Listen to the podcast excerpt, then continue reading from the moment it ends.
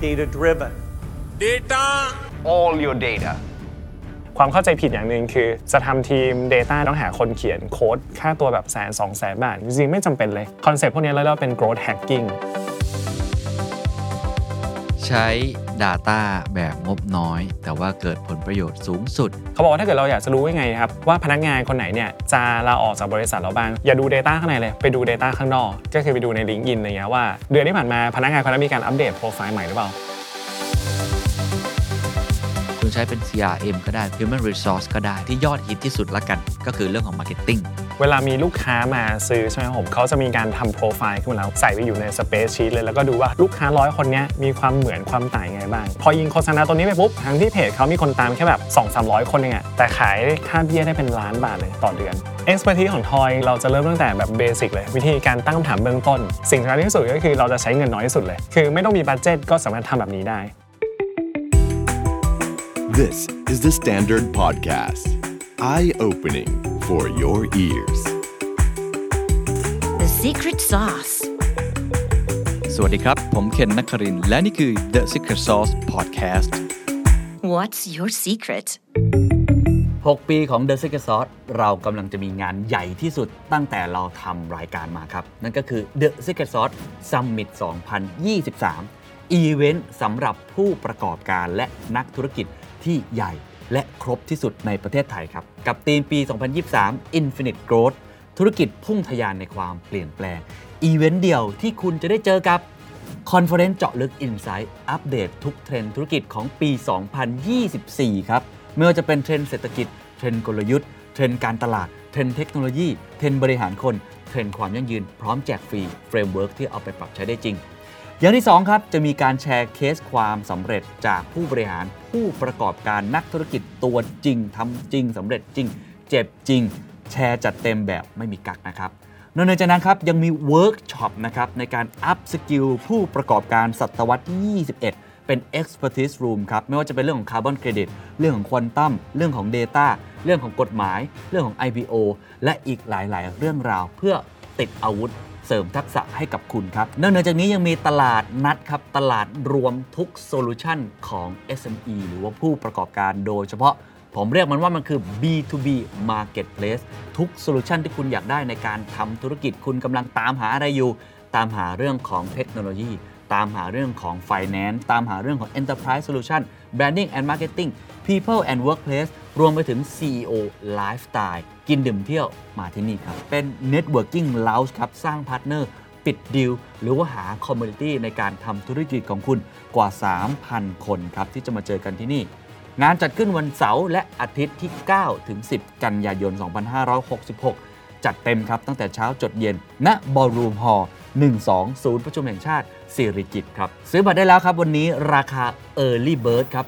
2,990 บาท ไม่ขายครับ ขายเพียง 1,990 บาท ถึงวันที่ 20 สิงหาคมนี้เท่านั้นที่10 Event ครับ แล้วพบกันนะครับ กับงาน The Secret Sauce Summit 2023ครับ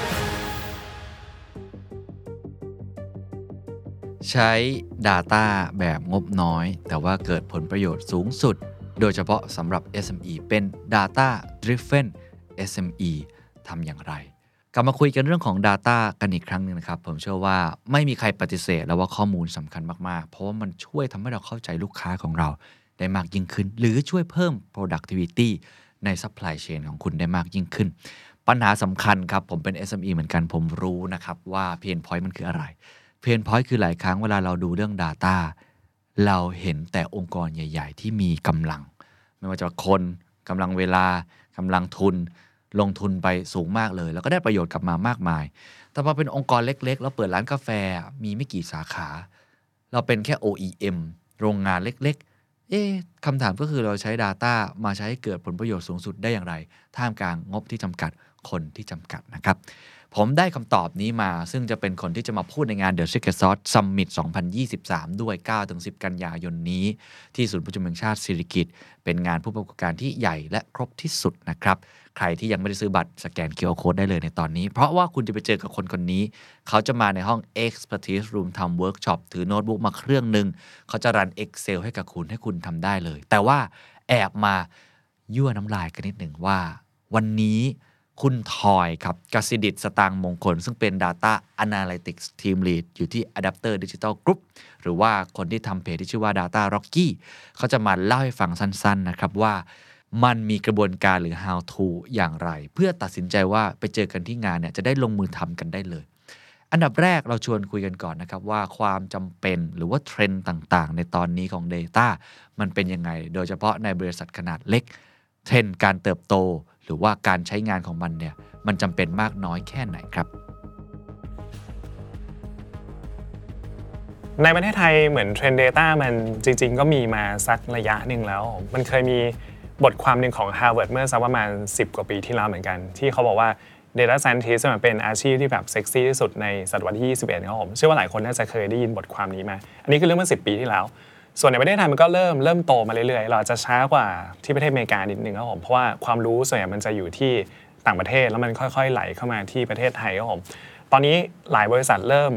ตื่นตัวกับเรื่องนี้มากยิ่งขึ้นคำว่า Big Data ในประเทศไทยน่าจะประมาณ 5 ปีที่แล้วเนี่ย ที่หลายบริษัทเริ่มแบบเอ้ยเราต้องทำ Big Data ต้องเริ่มเก็บข้อมูลนะเพราะว่าส่วนตัวทอยเชื่อว่าข้อมูลเนี่ยหน้าที่สำคัญเลยก็คือช่วยให้เราสามารถตัดสินใจได้ดียิ่งขึ้น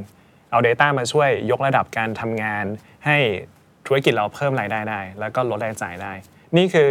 ไม่ค่อยแปลกใจเท่าไหร่ที่ Data ถูกนำมาใช้ในสายการตลาดค่อนข้างเยอะ เพราะว่าใน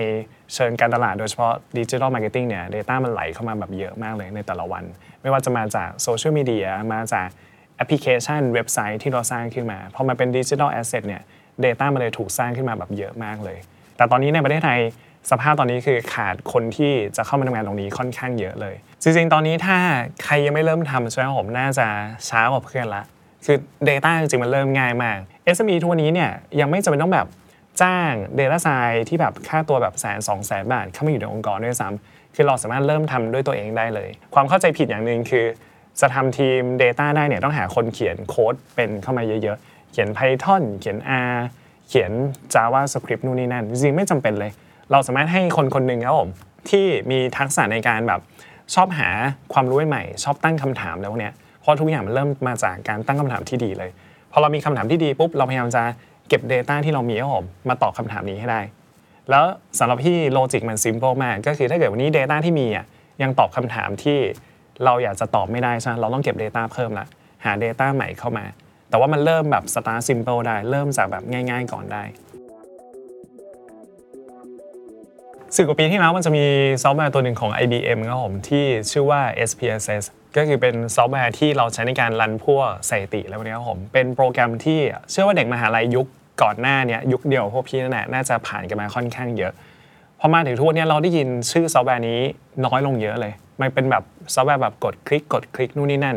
เพราะว่าอะไรเพราะว่า SPSS สมัยก่อนมันจะเป็นแบบเวอร์ชันแบบเสียเงิน แล้วก็รายปีก็ค่อนข้างเยอะ อย่างนักศึกษาก็แบบปีละสองสามพันถ้าเกิดเป็น SME อะปีหนึ่งน่าจะเสียเงินเป็นแสนกว่าบาทเลย เพื่อซื้อซอฟต์แวร์ตัวนี้ ทุกวันนี้มันเลยมี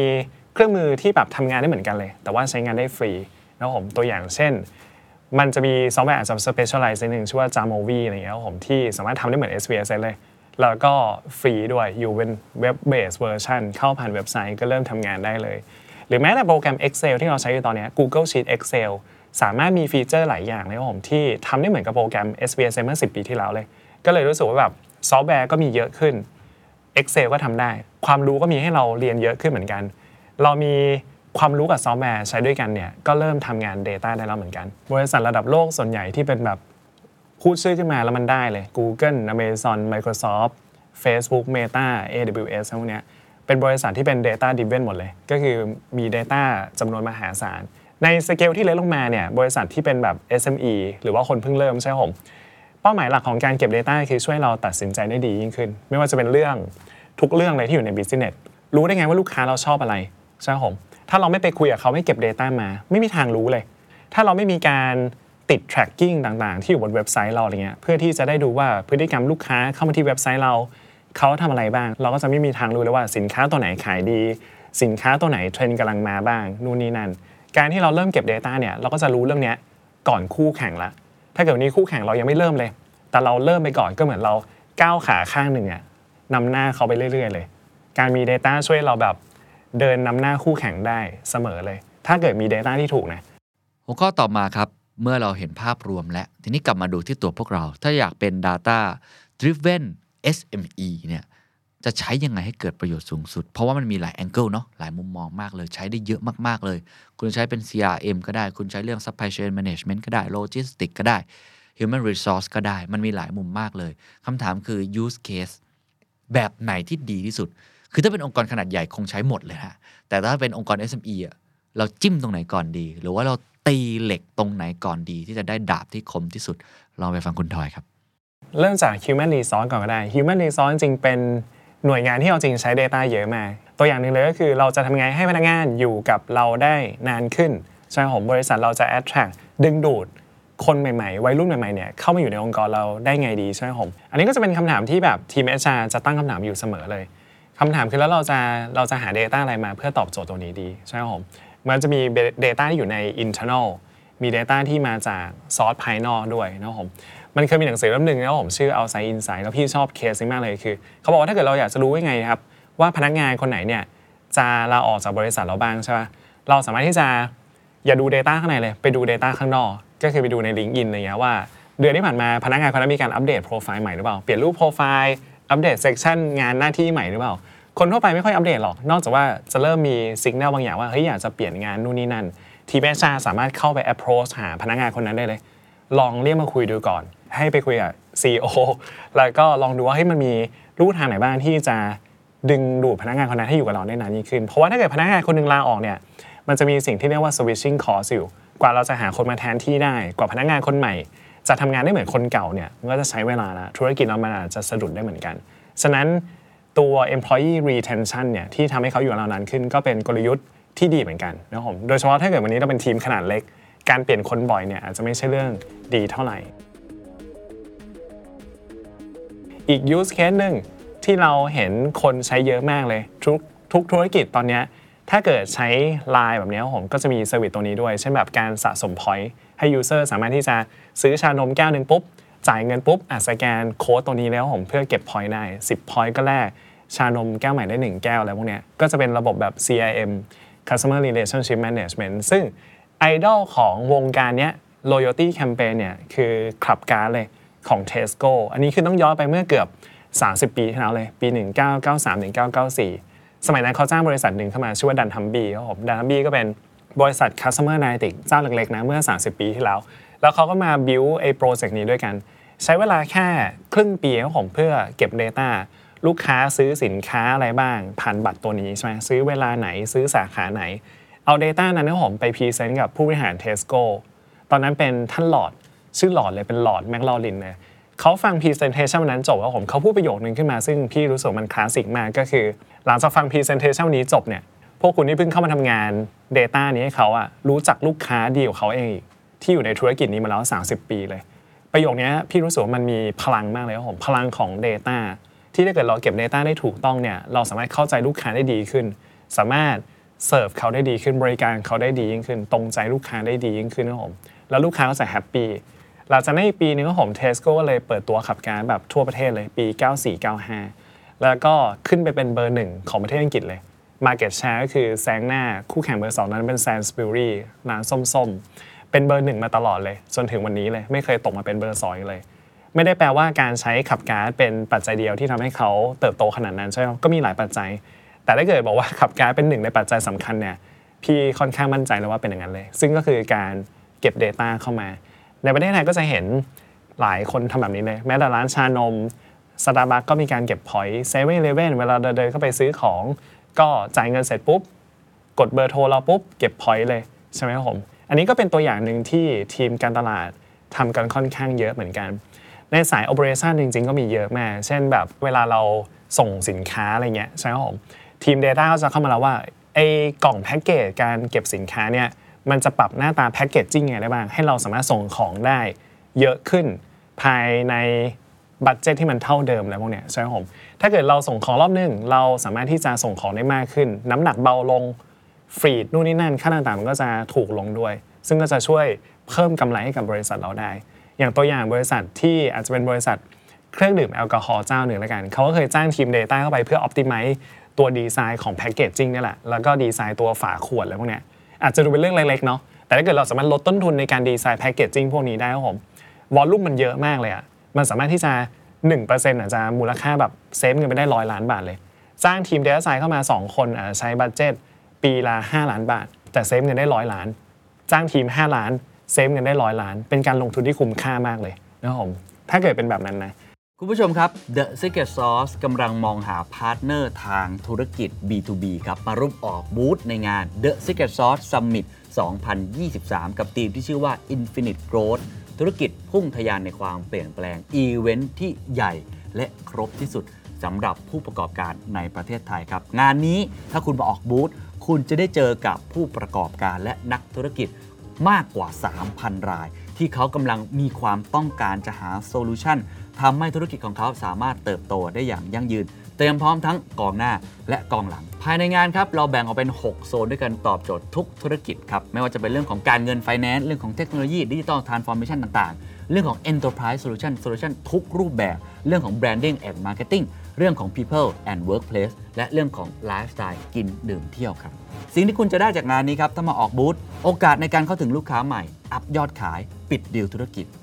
โอกาสในการเพิ่ม engagement community ผู้ประกอบการและนักธุรกิจกว่า 3,000 ราย ระดับครีมทั้งนั้น โอกาสในการสร้างแบรนด์ awareness ให้คนรู้จักคุณมากขึ้น ตอกย้ำภาพลักษณ์แบรนด์ได้อย่างตรงกลุ่มเป้าหมายครับ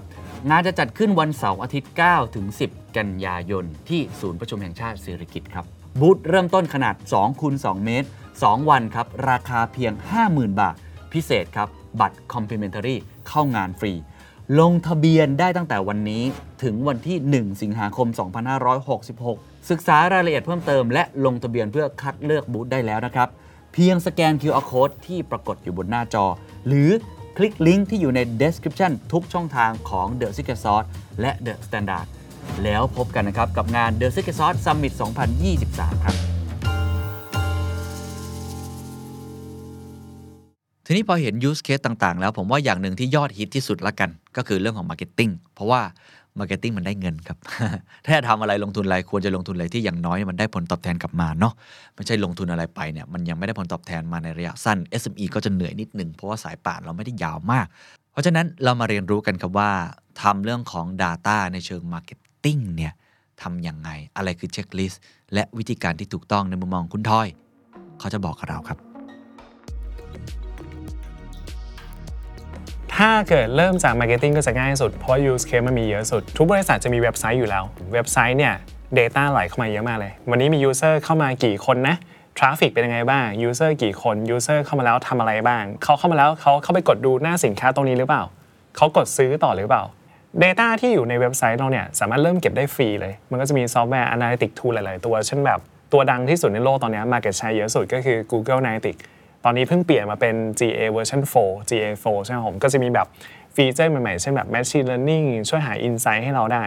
เราสามารถเอาโค้ดของ GA 4 ไปแปะบนเว็บไซต์เราอะแล้ว Data มันก็จะเริ่มไหลเข้ามาอยู่บนเว็บไซต์ GA 4 เลย มันจะมีตัวเลขหนึ่งเรียกว่า bounce rate bounce rate ยิ่งเยอะแปลว่าคนเข้ามาที่หน้าเว็บไซต์นั้นปุ๊บ แล้วปิดออกไปเลย ไม่ไปดู service ตัวอื่นของเราต่อ แปลว่าหน้านั้นอาจจะมีปัญหาอะไรบางอย่างหรือเปล่า มันโหลดไม่ขึ้นไหม content ไม่ตอบโจทย์หรือเปล่า คือตัวเลขพวกนี้มันสามารถที่จะมา draw เรียกว่า insight แล้วก็ส่งผลไปถึง execution ของเราได้ด้วยว่าเฮ้ยเราจะปรับหน้าตาเว็บไซต์เราไงดี ให้คนเข้ามาเยอะขึ้น อยู่กับเรานานขึ้น ไปจนถึง conversion จนซื้อสินค้าได้เลย อันนี้จริงๆเป็นเคสล่าสุดที่พี่เพิ่งเจอมาเลย ได้คุยกับเพื่อนหลาย ๆ คนที่อยู่ในธุรกิจประกันบ้างมามาลองดูธุรกิจประกันบ้าง แล้วก็กลุ่มตัวแทนตอนนี้ที่เขาแบบทำธุรกิจประกันเนี่ยเขาเริ่มจะมีการทำดิจิทัลออนไลน์มากยิ่งขึ้นละ เริ่มมาเปิดเพจเริ่มมายิงโฆษณาเพื่อที่จะกระตุ้นยอดขายแล้วเนี่ยคำถามคือถ้าเกิดวันนี้เราอยากจะขายเบี้ยแบบ 50,000 ถึงแสนบาทเลยคำถามคือลูกค้าที่จะมีเงินจ่าย 50,000ถึงแสนบาทเนี่ยเริ่มจากการตั้งคำถามเลยอยู่ที่ไหนใช่เป็นใคร เรายิง ad ทั่วไปเนี่ยไม่เจอหรอกคนพวกเนี้ยที่จะจ่ายเงิน 50,000แสนบาทต่อปีได้ค่าเบี้ยเขาก็เลยไปนั่งคุยกันไปดู observe แล้วว่าคนที่มาซื้อค่าเบี้ยแพงๆเนี่ยส่วนใหญ่เขาเป็นใครใช่ไหมส่วนใหญ่จะเป็นคนที่มีธุรกิจส่วนตัว ส่วนใหญ่จะมีคนที่เรียกว่ามีครอบครัวใหญ่ละมีลูก แล้วก็ไม่ได้ส่งลูกไปเรียนโรงเรียนธรรมดาด้วยอาจจะส่งลูกไปเรียนโรงเรียนแบบอินเตอร์หน่อยโรงเรียนนานาชาติหน่อยเขาเลยเอา insight ตรงเนี้ยมาทำแคมเปญในโฆษณา Facebook เลย แล้วก็เจาะกลุ่มคนที่แบบ let's say ว่ามี target ที่สนใจเรื่องของโรงเรียนนานาชาติอะไรพวกเนี้ยเป็น interest สั่งเลยโรงเรียนนานาชาติ ขับรถยนต์แพงๆ ก็จะแบบใส่พวกแบบโปรไฟล์เข้าไปได้เบื้องต้น ปรากฏว่า พอเขายิง ad ออกไปใช่ไหมใช้เงินแบบวันละไม่ถึงพันบาทอย่างเงี้ยมันได้ยอดขายออกมาจริงๆนะคือมีคนทักมาในเพจเยอะมากเลย ทั้งที่เพจเขามีคนตามแค่แบบ2 3 0 0คนเองอะแต่ขายค่าเบี้ยได้เป็นล้านบาทเลยต่อเดือน จากการที่แบบรู้ว่าลูกค้าเราอยู่ที่ไหน จะซื้อโฆษณาไงดีให้มันตรงโจทย์มากยิ่งขึ้น คือพี่รู้สึกว่า marketing ก็จะแบบคำถามเป็น simple มากเลย วันนี้ลูกค้าเราอยู่ที่ไหน ลูกค้าเราต้องการอะไร service เราตอบโจทย์เขาหรือเปล่า เก็บ Data พวกนี้มาเบื้องต้นปุ๊บสามคำถามเอง เราสามารถเริ่มทำแคมเปญที่ มันมีประสิทธิภาพมากยิ่งขึ้นได้แล้วนี่ก็เป็นตัวอย่างง่าย ๆ เหมือนกัน ตอนที่เขาเก็บ Data เบื้องต้นก็คือ เวลามีลูกค้ามาซื้อใช่ไหมครับผมเขาจะมีการทำโปรไฟล์ขึ้นมาแล้วว่า 10 transaction เนี้ยที่มีคนมาซื้อแพ็กเกจตัวเนี้ยเป็นลูกค้าประเภทไหนบ้าง แล้วเหมือนกับทีมตัวแทนตอนนี้เหมือนกับเขามีเป็นเหมือนกับเพื่อนกันเลยที่เป็นแบบทีมใหญ่ ๆ เลย 10-20 คนน่ะเขาจะมานัดมีติ้งกันด้วยแล้วก็มาแชร์ Data ด้วยกัน ใส่ไปอยู่ในสเปซชีตเลยแล้วก็ดูว่าเฮ้ยลูกค้าร้อยคนเนี้ยมีความเหมือนความต่างยังไงบ้าง เราจะไปเจอลูกค้าแบบเนี้ย ได้จากที่ไหนบ้างจริงในเชิง Data Science มีโมเดลเลยนะ ที่เราเรียกว่า look alike audience ไม่อยากจะ go technical มาก แต่ look alike audience คือพยายามหาคนที่หน้าตาเหมือนแบบเนี้ยซึ่งบน Facebook อะถ้าเกิดเรามี list อีเมลรายชื่อลูกค้ากลุ่มเนี้ยเราสามารถอัปโหลดไปอยู่บน Facebook ได้เลย แล้วมันก็จะไปควานหาในโลกโซเชียลในประเทศไทยเลยว่ามีคนที่หน้าตาเหมือนแบบนี้อีกไหมโปรไฟล์แบบนี้ได้ไหมเวลาอัปโหลดขึ้นมามันจะเป็นอีเมลใช่ไหมครับผมแล้วเขาก็จะ hashing ก่อน คือมันมีเรื่องความ privacy อยู่ด้วยครับผมเวลาอัปโหลดขึ้นไป Facebook จะ hash อีเมลกลุ่มนี้หมดเลย เพื่อที่ปกป้องตัวตนของคนคนนั้นนะครับผมแล้วเขาก็จะไปควานหาให้ ตัวแพลตฟอร์มอื่นก็สามารถทำคล้ายๆ แบบนี้ได้เหมือนกัน วิธีการวัดผลเขาก็คือ วัดจากจำนวน message ที่เข้ามาทางเพจมีคนทักเพจมาเยอะขึ้นไหมหลังจากที่เขายิงโฆษณาตัวนี้ออกไป ปัญหาหนึ่งเลยที่พี่เจอก็คือ เวลาเราเจออะไรดีๆเนี่ยเราคุยกันแบบนี้ใช่ไหมแต่เราไม่ได้ record ไว้ เราก็ลืมละอีกสามวันเราลืมแล้วว่าไอ้ที่เราทำไปแบบนี้มัน work แต่เราลืมไปละ ฉะนั้นสิ่งที่อยากจะแนะนำเลยก็คือ เวลาเราทำแคมเปญอะไรปุ๊บแล้วมัน work ไม่ว่าจะเป็นแคมเปญการตลาด ไม่ว่าจะเป็นการตัดสินใจอะไรที่มันดีใช่ไหมครับผมให้เรา record ไว้ด้วยทำแบบนี้นะทำ A ได้ผลลัพธ์แบบนี้นะทำ B ได้ผลลัพธ์แบบนี้ ลองนึกภาพว่าเราเก็บ Data พวกนี้มาเยอะๆเลย ว่าเราทำอะไรไปปุ๊บได้ผลอะไรบ้างทำอะไรไปปุ๊บได้ผลอะไรบ้างใช่ไหมครับผมทำอันเนี้สัก 3 เดือนอะเรามานั่งรีวิวด้วยกัน มันได้ insight แบบเยอะมากเลย จริงๆ การแปลผลก็สำคัญ พอเราได้ Data มาแล้วใช่ไหมผมสิ่งที่ หลายคนอาจจะตีความ Data ผิด มันจะมีประโยคหนึ่งในทีม Data เราพูดกัน เรียกเป็นสิ่งที่เราคุยกันทุกวันเลยครับผมก็คือ correlation does not imply causation คือตัวแปร 2 ตัวมีความสัมพันธ์กัน ไม่ได้แปลว่า A ทำให้เกิด B หรือว่า B ทำให้เกิด A เมืองนอกมันจะมีเคสหลายเคสเลย เช่นแบบช่วงหน้าร้อน ยอดขายติมอะจะมีความสัมพันธ์เชิงบวกกับจำนวนคนที่แบบ โดนฉลามกัดในทะเล ยกตัวอย่างเช่นประเทศแบบแถบออสเตรเลียนิวซีแลนด์แล้วเนี้ยช่วงหน้าร้อนคนไปทะเลมากขึ้นใช่ช่วงหน้าร้อนคนกินไอติมมากขึ้น มันเลยเหมือนเห็นยอดขายไอติมอะกับจำนวนคนโดนฉลามกัดวันเนี้ยมันเคลื่อนที่ในทิศทางเดียวกันเลย หน้าร้อนคนกินไอติมเยอะขึ้น ฉลามกัดเยอะขึ้น หน้าหนาวคนไม่กินไอติม คนก็โดนฉลามกัดน้อยลงเพราะว่าคนไปว่ายน้ำน้อยลง แต่ว่ามีตัวแปรตัวหนึ่งที่มันซ่อนอยู่ก็คืออุณหภูมิเมื่อกี้พูดแบบเมื่อกี้มันชัดเจนมากเลย แต่ว่าในชีวิตจริงลองในภาพเราดู Space Sheet Data อยู่ใน Google Sheet ก็ได้ เราเห็นคอลัมน์ร้อยตัวเลย เราพบว่าคอลัมน์ที่ 2 มีความสัมพันธ์เชิงบวกกับคอลัมน์ที่ 58 แล้วเราก็คิดไปเลยว่า อ๋อ ถ้าเกิดเราเพิ่มตัว 2 นะ 58 ต้องเพิ่มแน่เลยทางนั้นจริงๆ แล้วมันอาจจะไม่ได้ดีเลทกันด้วยซ้ำอันนี้เป็นจุดที่ยากสุดในขนาด ตัวพี่เองก็ยังไม่ค่อยมั่นใจเลยว่าเราจะแก้ปัญหานี้ได้หรือเปล่า เราจะแบบโดนมันหลอกหรือเปล่าทุกครั้งอะไรเงี้ย พยายามตั้งคำถามไว้เลยเสมอว่า ความสัมพันธ์ที่เราเห็นตรงหน้าเนี่ยมัน make sense หรือเปล่า ถ้ามันหาเหตุผลมาอธิบายไม่ได้ มันอาจจะเป็นเรื่องแค่เรื่องฟุกๆที่มันเด้งขึ้นมาบนหน้าจอเราก็ได้ เรื่องนี้เป็นเรื่องที่แบบส่วนตัวพี่รู้สึกเป็นเรื่องใหญ่มากการที่เรา identify ความสัมพันธ์พวกนี้ได้แม่นยำยิ่งขึ้นเนี่ยเราก็จะทำงานได้ดียิ่งขึ้น สุดท้ายครับถ้าอยากไปเจอกันในงานครับนี่คือสิ่งที่คุณทอยจะเตรียมมาให้กับทุกท่านนะครับเป็น framework เลยก็ได้นะเวลาทำ Data 1. ตั้งคำถามให้ถูกครับ SME ต้องตั้งคำถามให้ถูกว่าจะเอา Data นั้นไปใช้อะไร โจทย์ของธุรกิจคืออะไร อยากสร้าง growth อยากทำให้ productivity ดีขึ้น อยากจะเห็นเรื่องของความปลอดภัยมากขึ้น แล้วแต่เลย 2. ครับ ต้องสามารถสร้าง infrastructure หรือโครงสร้าง Data นั้นได้นะครับ มีโครงสร้างพื้นฐานในการเก็บข้อมูล เพราะถ้าไม่มีตรงนี้เราก็ไม่สามารถที่จะใช้ประโยชน์จากมันได้ เพราะว่า เอ๊ะ จะเอาข้อมูลจากไหนมาเนาะมีแต่โจทย์ธุรกิจลอยๆ ข้อที่ 3 ครับ ต้องมีการทดสอบกลยุทธ์ทางธุรกิจนะครับว่าสิ่งเหล่านี้มันได้บันทึกผลไว้หรือไม่ คือมอนิเตอร์นั่นแหละทำแล้วมัน work ไม่ work ยังไง แล้วข้อสุดท้ายคือการแปลข้อมูลที่อาจจะผิดพลาดได้ เราจะทำยังไงให้มันแปลข้อมูลได้ถูกต้องนะครับ ใครสนใจ ผมแนะนำมาก ๆ เป็น session ที่น่าสนใจแล้วก็รับไม่ได้เยอะนะครับ เพราะว่าเวิร์กช็อปเราอยากให้ทุกคนได้ลงมือทำจริง ๆ เราให้เวลามันนิดนึง คนเนี่ยก็เลยไม่สามารถที่จะจำนวนเป็นพันได้เหมือนห้องที่เป็น main stage ห้องหนึ่งอาจจะประมาณร้อยคนแบบนี้เป็นต้น เพราะฉะนั้นรีบไปซื้อบัตรแล้วก็ลงทะเบียนได้ ในงาน The Secret Sauce Summit 2023 Infinite Growth นะครับธุรกิจพุ่งทะยานในความเปลี่ยนแปลง 9-10 กันยายนนี้ที่ศูนย์ประชุมแห่งชาติสิริกิติ์โดยเฉพาะเวิร์กช็อปของคุณทอยครับเขาตั้งชื่อว่า Data Driven Business Growth Hacking Strategies ครับ จริงใน expertise ของทอยจริง ๆ น่าจะครอบคลุมทั้ง 4 ด้านเมื่อกี้เลย ก็คือเราจะเริ่มตั้งแต่แบบ basic เลย วิธีการตั้งคำถามเบื้องต้น ว่าคำถามที่ SME หรือแม้แต่บริษัทที่เป็นแบบ corporate ใหญ่ๆเนี่ยคำถามที่เราควรจะต้องถามเป็น basic fundamental data เลยเนี่ยมันมีอะไรบ้างพอเรามีคำถามพวกนั้นเสร็จแล้วเนี่ย เราก็จะโยงไปต่อว่า แล้วถ้าเกิดเราอยากจะเริ่มเก็บ Data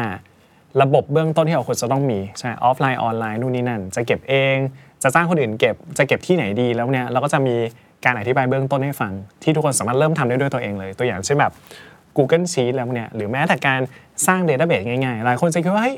Database มันแบบเป็นเรื่องที่แบบไกลตัวเราใช่ไหมผมแต่เอาจริงเราใช้พวกนี้อยู่ประจำอยู่แล้ว เราก็จะมาเรียนวิธีการ build database customer database ง่ายๆ ด้วยกัน แล้วก็จะมีวิธีการ draw insight แล้วพอเราเริ่มเก็บ Data ได้ การที่เราเอา Data ดึงขึ้นมา มาวิเคราะห์ประมวลผลมันใช่ไหมผมให้มันออกมาในรูปแบบที่ทีมของเราสามารถเอาไปใช้งานต่อได้ ทีมการตลาดเอาไปหา insight ต่อได้นะ เอาไป actionable ได้เนี่ยทีม finance เอาไปใช้งานต่อได้ทีม operation หรือแม้แต่ทีม HR เมื่อกี้ก็ผมสามารถดึง Data ไปใช้งานต่อได้เนี่ยอันนี้ก็จะเป็นอีกสโคปหนึ่งเหมือนกันที่เราจะมี cover ด้วย ซึ่ง ทั้งหมดทั้งมวลเนี่ยเราทำไปเพื่อที่จะช่วยยกระยกระดับธุรกิจเราให้มันแบบทำงานได้ดียิ่งขึ้น ตอบโจทย์ลูกค้าได้ดียิ่งขึ้น ก็จะเป็นเรื่อง growth เป็นหลักเลย จะ step ไปข้างหน้าได้ไงดี growth ไปข้างหน้าได้ไงดี จากการใช้งานด้าน Data โดยที่สิ่งสำคัญที่สุดก็คือเราจะใช้เงินน้อยที่สุดเลย คือไม่ต้องมี budget ก็สามารถทำแบบนี้ได้ concept ของทอยพวกนี้เราเรียกว่าเป็น growth hacking growth hacking คือเติบโตธุรกิจโดยที่ใช้เงินให้น้อยที่สุด หรือถ้าไม่ใช้เลยก็จะดีมาก อย่างทอยก็จะมีประสบการณ์อย่างทำเพจเรามาเนี่ยเราไม่เคยยิงโฆษณาในเพจเลย เพราะเรารู้สึกว่าแบบการยิงโฆษณา มันอาจจะไม่ได้ตอบโจทย์ สิ่งที่เราอยากจะไปเท่าไหร่ใช่ไหมผมแต่เราก็แบบโตเพจมันได้แบบตอนนี้ก็แสนกว่า follower อะไรเงี้ยแล้วก็มีนักเรียนมาเรียนกับเราเป็นหลายพันคนเลยตอนนี้ โดยที่เราไม่ได้ใช้เงินโฆษณาเลย ก็อยากจะเรียนเชิญเพื่อนๆนะครับผมทุกคนเลยครับรวมถึงผู้ประกอบการด้วยจะเป็นธุรกิจไซส์ไหนนะเล็กถึงใหญ่นะผมสามารถมาที่งานนี้ได้เลยครับผมเพื่อมา upskill ด้าน Data ด้วยกันครับที่งาน The Secret Sauce Summit ครับ 2023 Infinite Growth ครับผม ซึ่งก็จะได้เจอเพื่อนๆ ที่อยากจะ upskill ด้าน Data ด้วยกันนะ ในเวิร์กช็อปของทอยครับผม ซึ่งชื่อว่า Growth Hacker Marketing ครับผม น่าจะเป็น session ที่สนุกมากเลยครับ แล้วก็น่าจะได้เรียนรู้หลาย ๆ เรื่องเลย ที่นำไปประยุกต์ใช้ในธุรกิจของทุกคนได้เลย หรือแม้แต่ส่วนตัวก็ได้เหมือนกันนะผม เพราะทอยเชื่อว่า Data เนี่ยอยู่ในทุกสายงานเลย เพราะว่าเราจะทำงานอะไรครับผม สามารถใช้ Data เพื่อช่วยเราตัดสินใจได้ดีขึ้นได้ครับ แล้วพบกันในงานนะครับ And that's the secret sauce. ถ้าคุณชื่นชอบ The Secret Sauce episode นี้นะครับ ก็ฝากแชร์ให้กับเพื่อนๆ คุณต่อด้วยนะครับ และคุณยังสามารถติดตาม The Secret Sauce ได้ใน Spotify, SoundCloud, Apple Podcast, Podbean, YouTube และ Podcast Player ที่คุณใช้อยู่นะครับ และอย่าลืมติดตาม Facebook Fanpage The Secret Sauce เข้ามาติชมเข้ามาพูดคุยกับผมได้เลยนะครับ